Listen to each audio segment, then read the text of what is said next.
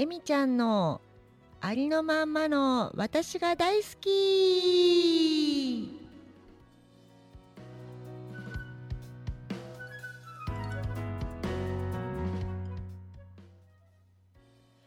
この番組は頭だけで生きてきたえみちゃんがありのまんまの自分をそのまんま皆さんにお届けする涙あり笑いあり感動ありのお時間です。まずは自分に届きますように。どうぞお付き合いください。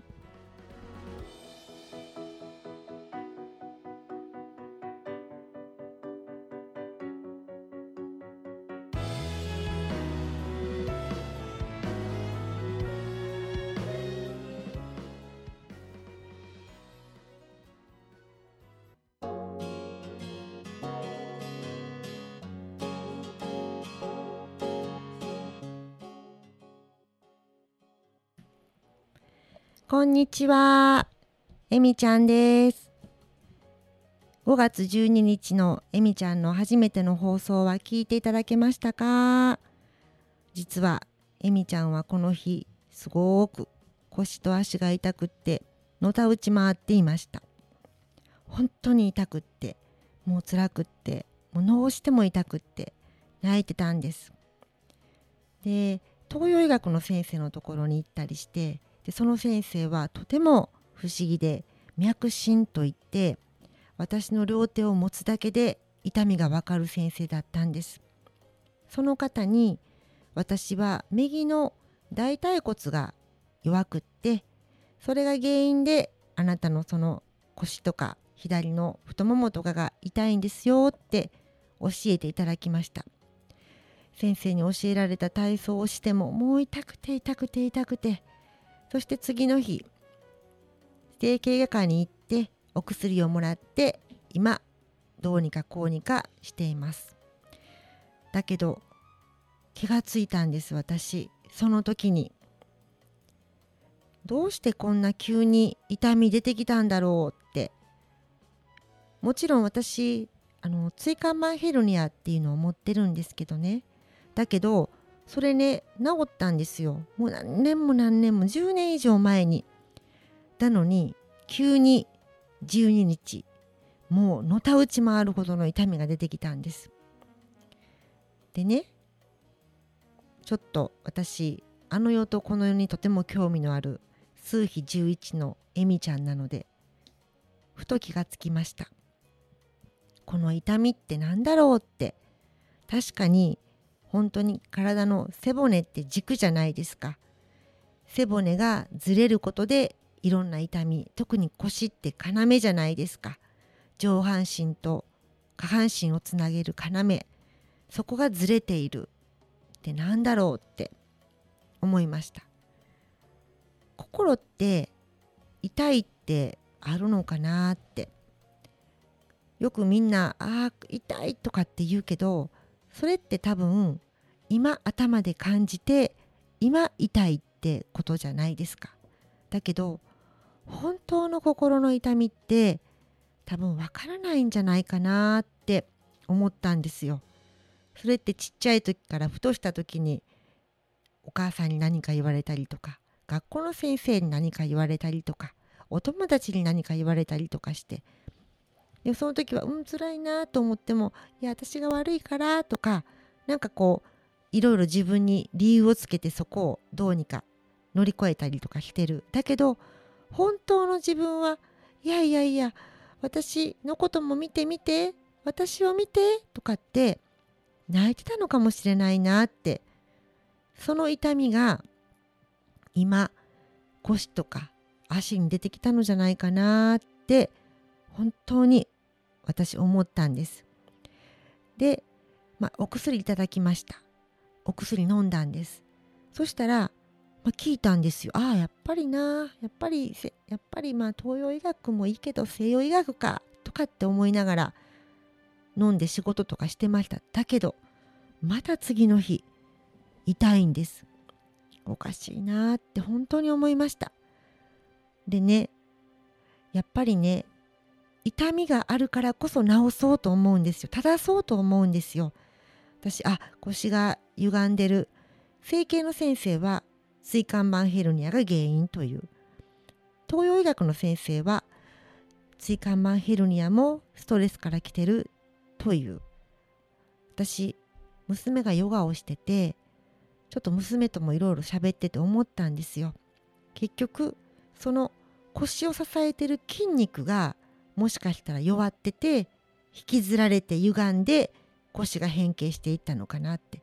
ということは椎間板ヘルニアではなくて元の元を正してあげたらその椎間板ヘルニアも楽になるしこの私の痛みも楽になるんじゃないかなってだから原因を見つけるためにこの痛みは私に教えてくれたんだってことに本当に気がつきました。そして今私はあの痛みが取れた時は軽いストレッチをしたりとかあとちょっとお友達と歩いたりとかしてこの腰と足の筋肉をねあの和らげるように心がけています。足もそうですよね。足って自分を未来に前に向かって進めてくれるものなんです。この痛みがあるともう歩きたくない。もうじっとしときたい。本当にもうこの痛みさえ取れたらって感じで思ってました。だけどまた気がついたんです。今まで痛みがない時って何ができたって。本当に走ることもできた。ジャンプもできた。しゃがむこともできた。畑仕事もできた。本当にたくさんのことができたんです。じゃあそのことに私は感謝をしたことがあるのかって。感謝したことあるかな。当たり前と思ってました。今本当にちょっと足とかが痛くて私の代わりに家族がご飯を作ってくれたり本当にあの身の回りのことをちょっと手伝ってくれたりして私は本当にもう痛い時はちょっと横になったりとかしてあの極力あの痛みをやはり抑えるようにしています。でもあの痛みが出てきたから分かったんです。心も本当はそうなんだって。心も本当はいたわってあげないといけないんだって。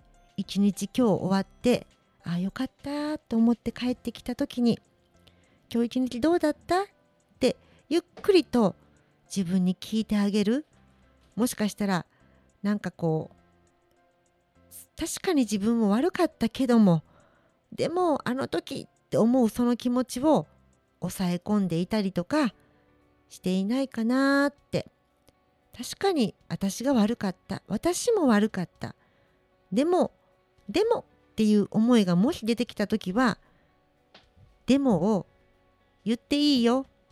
私の前だったらって私に言ってあげた方がいいなって思いました。今日はお友達とちょっとこのえみちゃんの放送の前に収録の前に川沿いを散歩に行ってきました。とても気持ちよかったです。今日はちょっとね曇り空なんですよ。だけど曇り空のちょっとした割れ目に綺麗な青空が見えていました。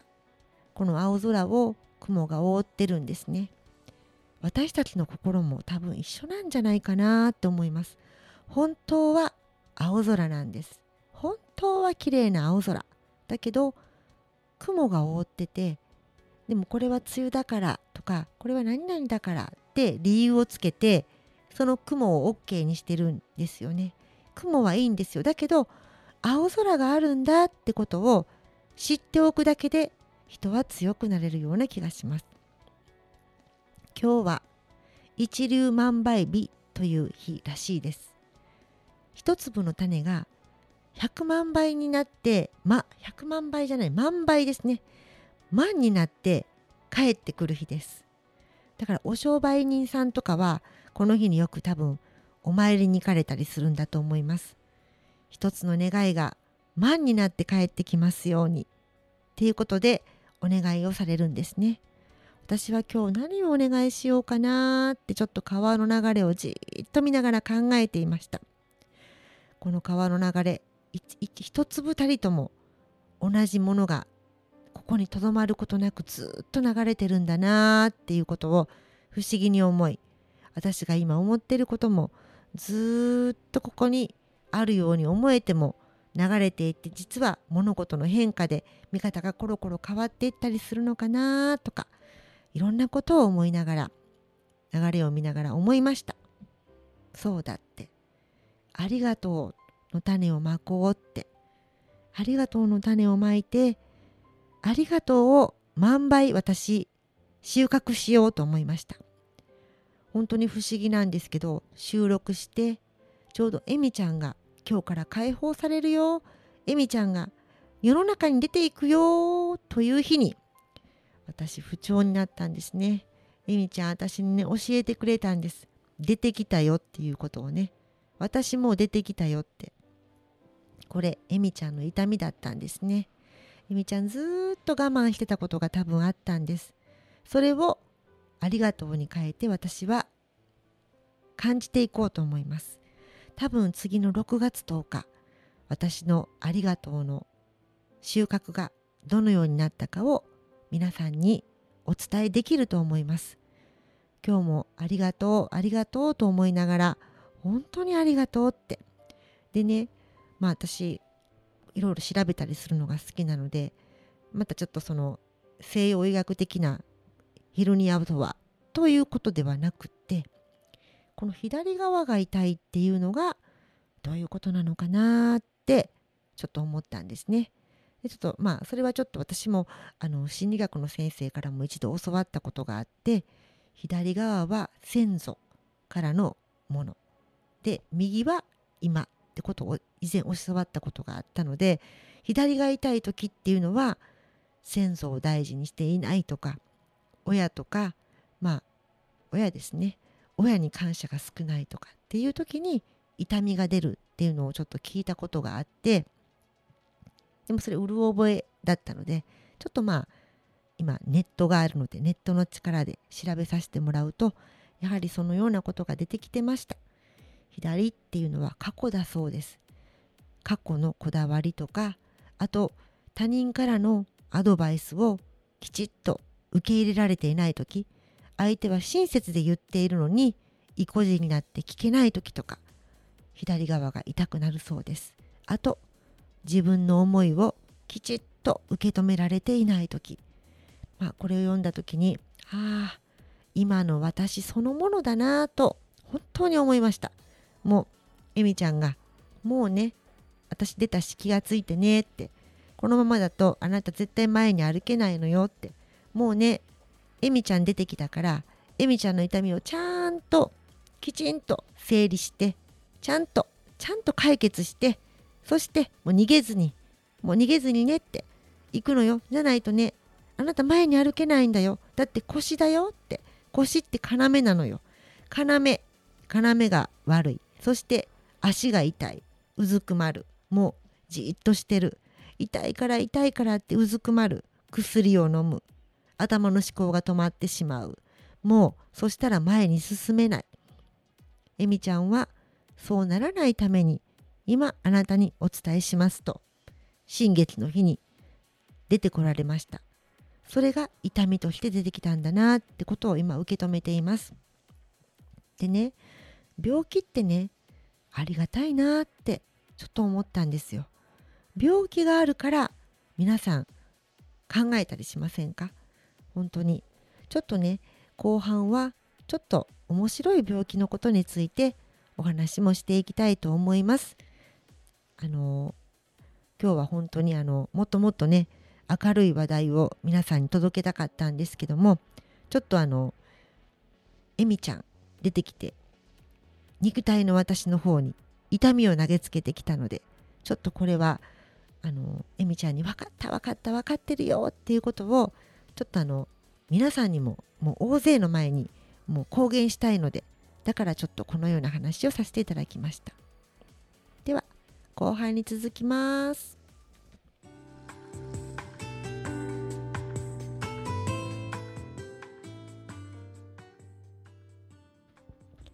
えみちゃんのありのまんまの私が大好き。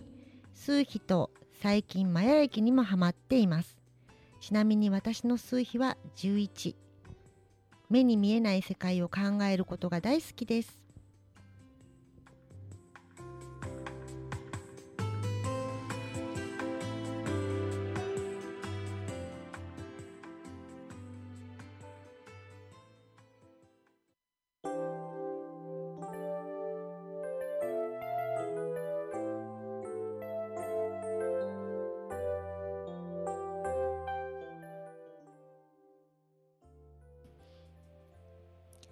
後半ですよ。皆さん聞いてくれてますか？ちょっとね面白い病気のことをねちょっと皆さんにご紹介したいと思います。皆さんあの繊維筋痛症って聞いたことありますか？多分ね聞いたことないと思います。この病名つく人ってあまりいないんですよ。本当に。あの時々あのよくいらっしゃるんですよね。痛い痛いって言って入院してきて全然どこ調べても痛くなくてああの人なもうあの不正収束不定収束って聞いたことありますか？あの不定収束って言っても全然もうあのなどこも本当は痛くないのにもうずっと痛い痛いって思い込んで言ってるって思われてる人。でもこれね本当に死ぬぐらい痛い病気なんですよ。痛みとしては。で病院の先生も治し方が分かりません。もう原因不明の痛みです。もしよかったらネットで調べてみてください。繊維筋痛症。出てきます。もうすっごい痛い痛みでもう動けなくなるぐらい痛い痛みです。私も実はこの病気の名前を知ったのはあの全然あの看護師さんとかお医者さんとかからではなくて実はあのカウンセリングの先生とお友達なんですね。心理学をずっともう20年来もっともっと勉強されてる先生が。でその先生は本当に人の言った言葉っていうのと行動っていうのを本当にあのよく見てらっしゃってあの言葉と行動と心が一致してない人とずっと付き合ってた時に実はずっと多分蓄積されてたんでしょうね。とある日に。すごい痛みを訴えられて結局病院に行かれました。もう胃カメラはする本当にもう MR は取るもう CT は取るもうあらゆる検査をしました。血液検査もした。だけどその痛みを表すほどの炎症反応もなければどこにも異常がなかったんです。たまたまその方が見てもらった先生がこの繊維筋痛症っていうことを調べられてる先生でした。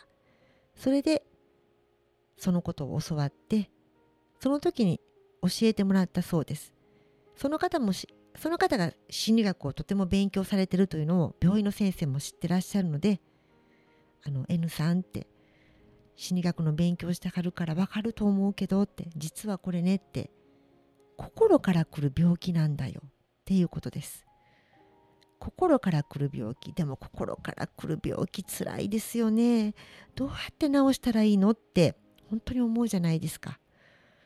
でもね私も実はねこれ私の痛み実はこれなんじゃないかなって思ってるんですよ。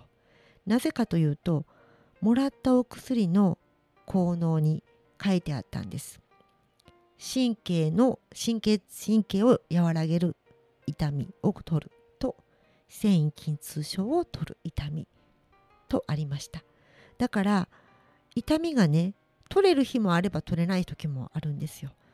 結局ねまあ腰っていうのは本当に要じゃないですか。その要が歪むっていうのはやっぱりどっかが歪んでるんだなっていうのを感じています。もしねこのラジオを聴いてらっしゃる方で絶対取れない痛みとかがある人ってもしかしたらそれねあの繊維筋痛症かもしれませんよ。ただこれを知ってらっしゃる先生は少ないです。本当にこれだとして病名をつける先生はいらっしゃらないかもしれません。なかなかだって治せない痛みだから。でも時々ねあの私まあちょっとボランティアで病院とかに行ったりするじゃないですか。そしたらもうね痛くて痛くてね動けないんですと言って痛みの中に入っていかれる方がいらっしゃるんですよ。違うんです。繊維筋痛症は治せるんです。絶対に治せるんです。痛みの中に入ったらダメですよ。絶対に。私はすごくそれをずっと以前から思ってて時々あの患者さんっていうか病院に休まれてる方って病気が私のようになってる人いるなって。確かに私たちは肉体を持っているからやっぱり長年使ってると弱ってくるんですよね。でも確かに病気はあるかもしれない。でも私が病気であって病気が私ではないので絶対に病気の中には入っていってはいけないなっていうことをずっとずっとボランティアしながら思ってました。でもいらっしゃるんですね。痛い痛いって言って。結局痛い痛いと言って動かないでいる。するとその動かなかったがために筋肉がどんどんどんどんと萎縮していく。拘縮する。また痛みが増える。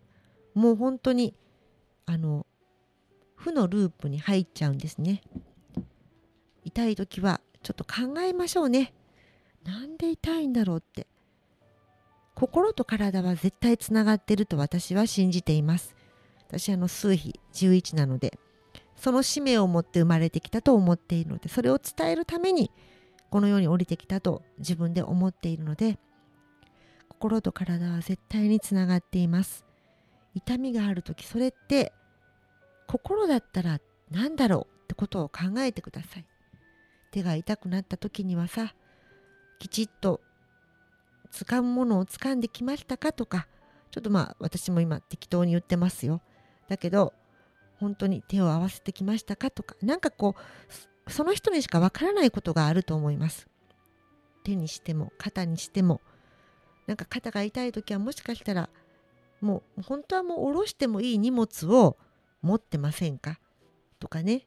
あの子供のこと親のことって思う人いるけどもでも実は子供も親もほっといたって自分で自立できるのに私が私がって言ってみたりとかね。これもまあ私分かりませんけどまああのその人にしか分からないです。私た適当に言ってますよ。もう適当に言ってます。その人にしか分かんないんです。私はでもあの腰とかね痛くなった時にちょっと思うことたくさんあるんですよね。あの私ってあのできないとかダメとか否定することをはいけない。なんか否定することをマイナスっていうかにしてきたことがありました。なんか物事を全部まあ、まあ、いいように受け止めるというか、まあ、それでまあ前に進む。自分のそれがまあ原動力だったんですけどでもね違うなって。違うなって。確かにいいように受け止めることもとても大事なんだけどそこにあるマイナス部分もきちっと受け止めた上で前へ進むってことをしていかないとこのマイナスのところっていうのはずっと私の多分心の奥底にポトンポトーンと溜まって多分ねエミちゃんもういっぱいいっぱいだったんです。だからエミちゃんが出てきたと同時にこの痛みが出てきました。だからエミちゃんはすごく明るく私が、えー、そそんなことできないと思ってることもきちっとできるよできるよっていうエミちゃんがいます。だけどこの痛みもエミちゃんなんだよっていうことプラスとマイナスきちっとエミちゃんが教えてくれています。そんな気がして今えエミちゃん本当にまあ私はエミちゃんは心のもので私とエミちゃんはまあ2人で1つ。今エミちゃんにちょっとエミちゃんにちょっと主導力をまあ、主導権を渡して今喋ってもらってる感じなんですけども。多分普段は私はこのようなことは言わないし人前ではあんまり言いません。でもちょっとそういうちょっとこうスピリチュアル的なことがとても好きなので常にそんなことは空想しながら考えています。でも多分これあの病院の看護師さんとかお医者さんに言ったら多分否定されますよね。だってそんなん椎間板ヘルニアやのになんでそんなあの心の持ちようやねんとかって言われるじゃないですか。じゃあ病院いりませんもんね。でも多分そうなんです。東洋医学はでも多分そうだと思いますよ。東洋医学的には体っていうのは心とつながってるっていうところがあるのでまあ漢方を出す先生もいらっしゃいますけども私が行ったところの先生は薬もなければ何もない。本当に気を整えますと言ってなんかしてくれましたけど何気を整えるって気って整ったみたいな。全然わかんない。痛みも痒くも何もない。本当ない気って何って感じでえこれほんま聞いてんのって。いやこれお金払ったけどなんかちょっとうさんくさくない？とかってちょっと思うところがあったけどでもやっぱりねああ違う違うっていうのを分かったのがその東洋医学のことをね私が教えてくれたその友達っていうのはもう10年ほど前に一度うつ病を患ったことがあってでもうつを治して今とてもお元気なんだけどでもやっぱりその人ってちょっと何かがあるとすぐにねこう痛みが出てきたりとかしてでそれをまあ、まあ、東洋医学の先生のとこに行って君はこういうことを怒りを溜め込んでないですか？とかって言ってそれをまあ払うというか気をつけるっていうことをしながら過ごされてる方なんですよね。であ今思うとあの人ってなんか体が弱いんかなとかなんかすごいそんな風にちょっと実は思ってました。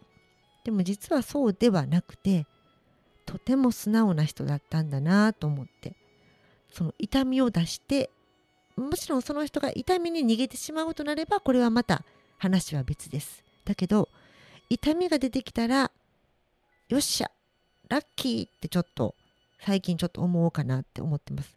痛みありがとうって感じです今。ありがとう。出てきてくれてありがとう。分かったここやな。直すわ。ちょっと待って。ちょっと待って。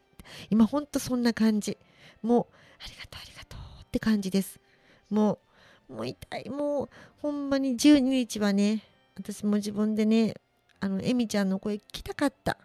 聞けなかった。もう痛くてエミちゃんどころじゃない。もうそんなもうのたうち回ってました痛いよ痛いよ。えどうしたら痛いのって。痛いところの足をさすります。でも足が悪いわけじゃないからもし腰の神経から来てるとしたら足さすったって絶対に治らへんって分かってるけど人間は痛いところをさするんです。こうやって。でも痛いとこはそこじゃないって。それって心と体って似てません？本当に。だからねあの今ちょっとしたストレッチしながらとかあと今日も朝から瞑想をしてきました。ちょっとだけ。朝起きてじーっと。瞑想してあのそれから洗濯物を干したりとか朝ごはん食べたりとかなんかそんなことをして過ごしてきました。ちょっ心とつながっていこうかなって思います。ね。ほんとエミちゃん出てきてからねあの肉体の私はちょっといろんなことを感じています。ああエミちゃん今まで我慢してきたんやね。本当にエミちゃん本当にあのこの前はエミちゃんの自己紹介を私指導のモドロと喋らせていただきましたけどももうエミちゃんが痛みを出してくれたおかげで私は今本当にこの痛みを話すことで本当に喋りやすくなりました。皆さん痛い方いないですか？絶対どこも痛くないなんて人いないでしょ？どっか痛かったりとかするじゃないですか。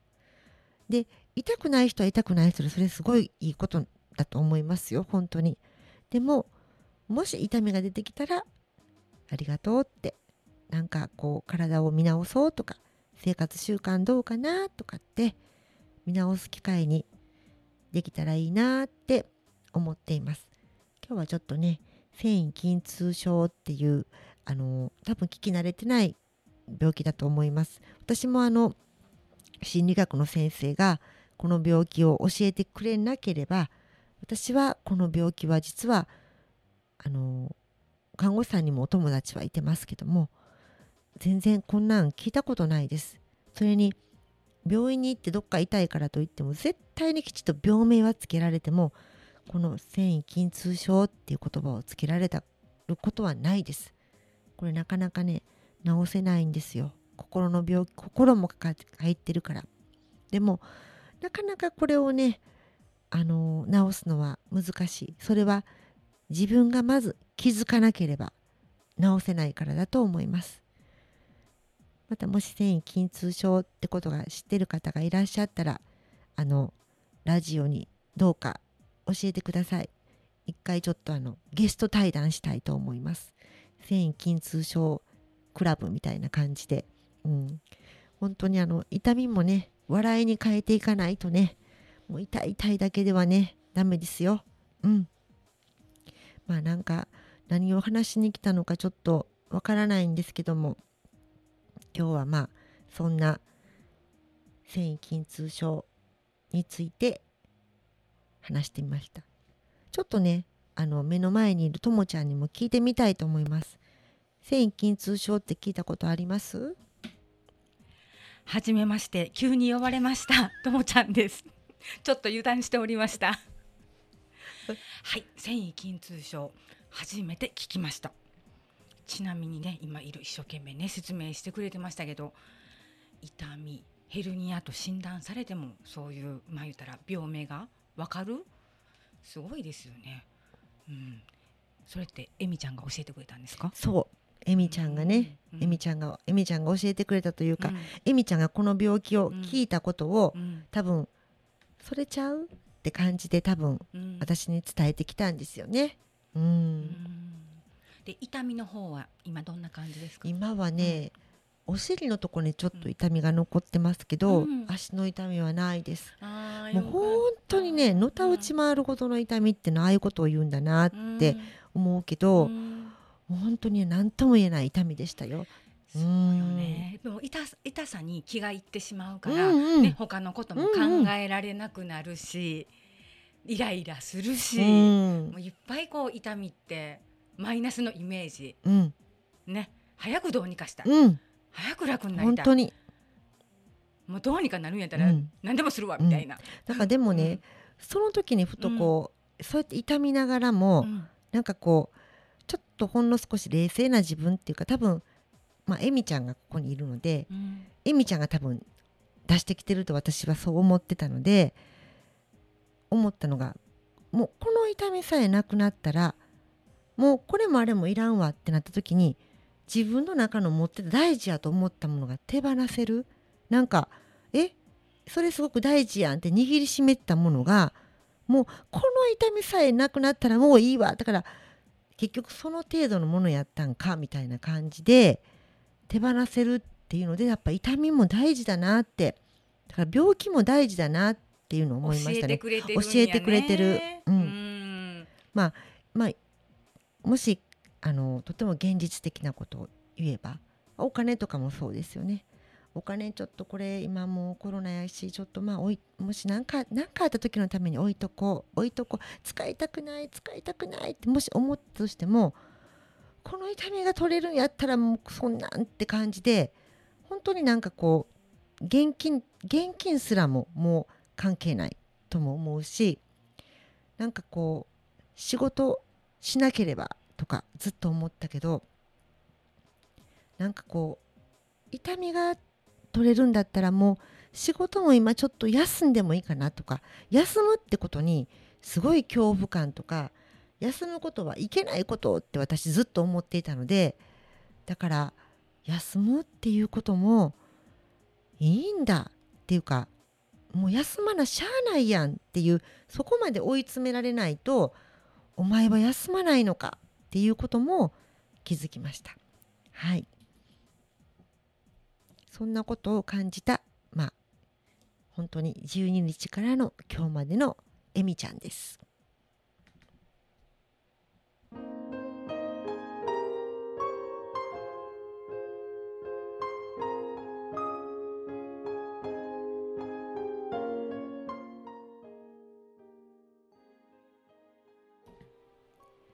あの今日はなんか痛いことばっかり話をしてなんかあの全然あの明るい話ではなかったんですけどだけどね私にとってはデトックスの時間でした。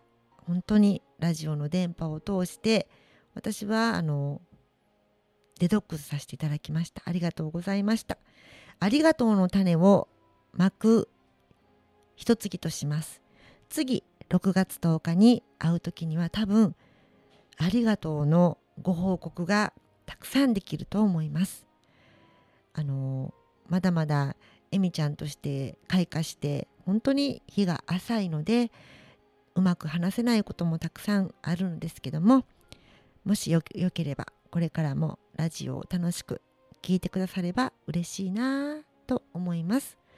いろんな気づきをね教えてもらっているのでその都度私が気づいたことをこのラジオを通して伝えていけたらいいなと思っていますどうぞこれからもよろしくお願いいたしますえみちゃんでした。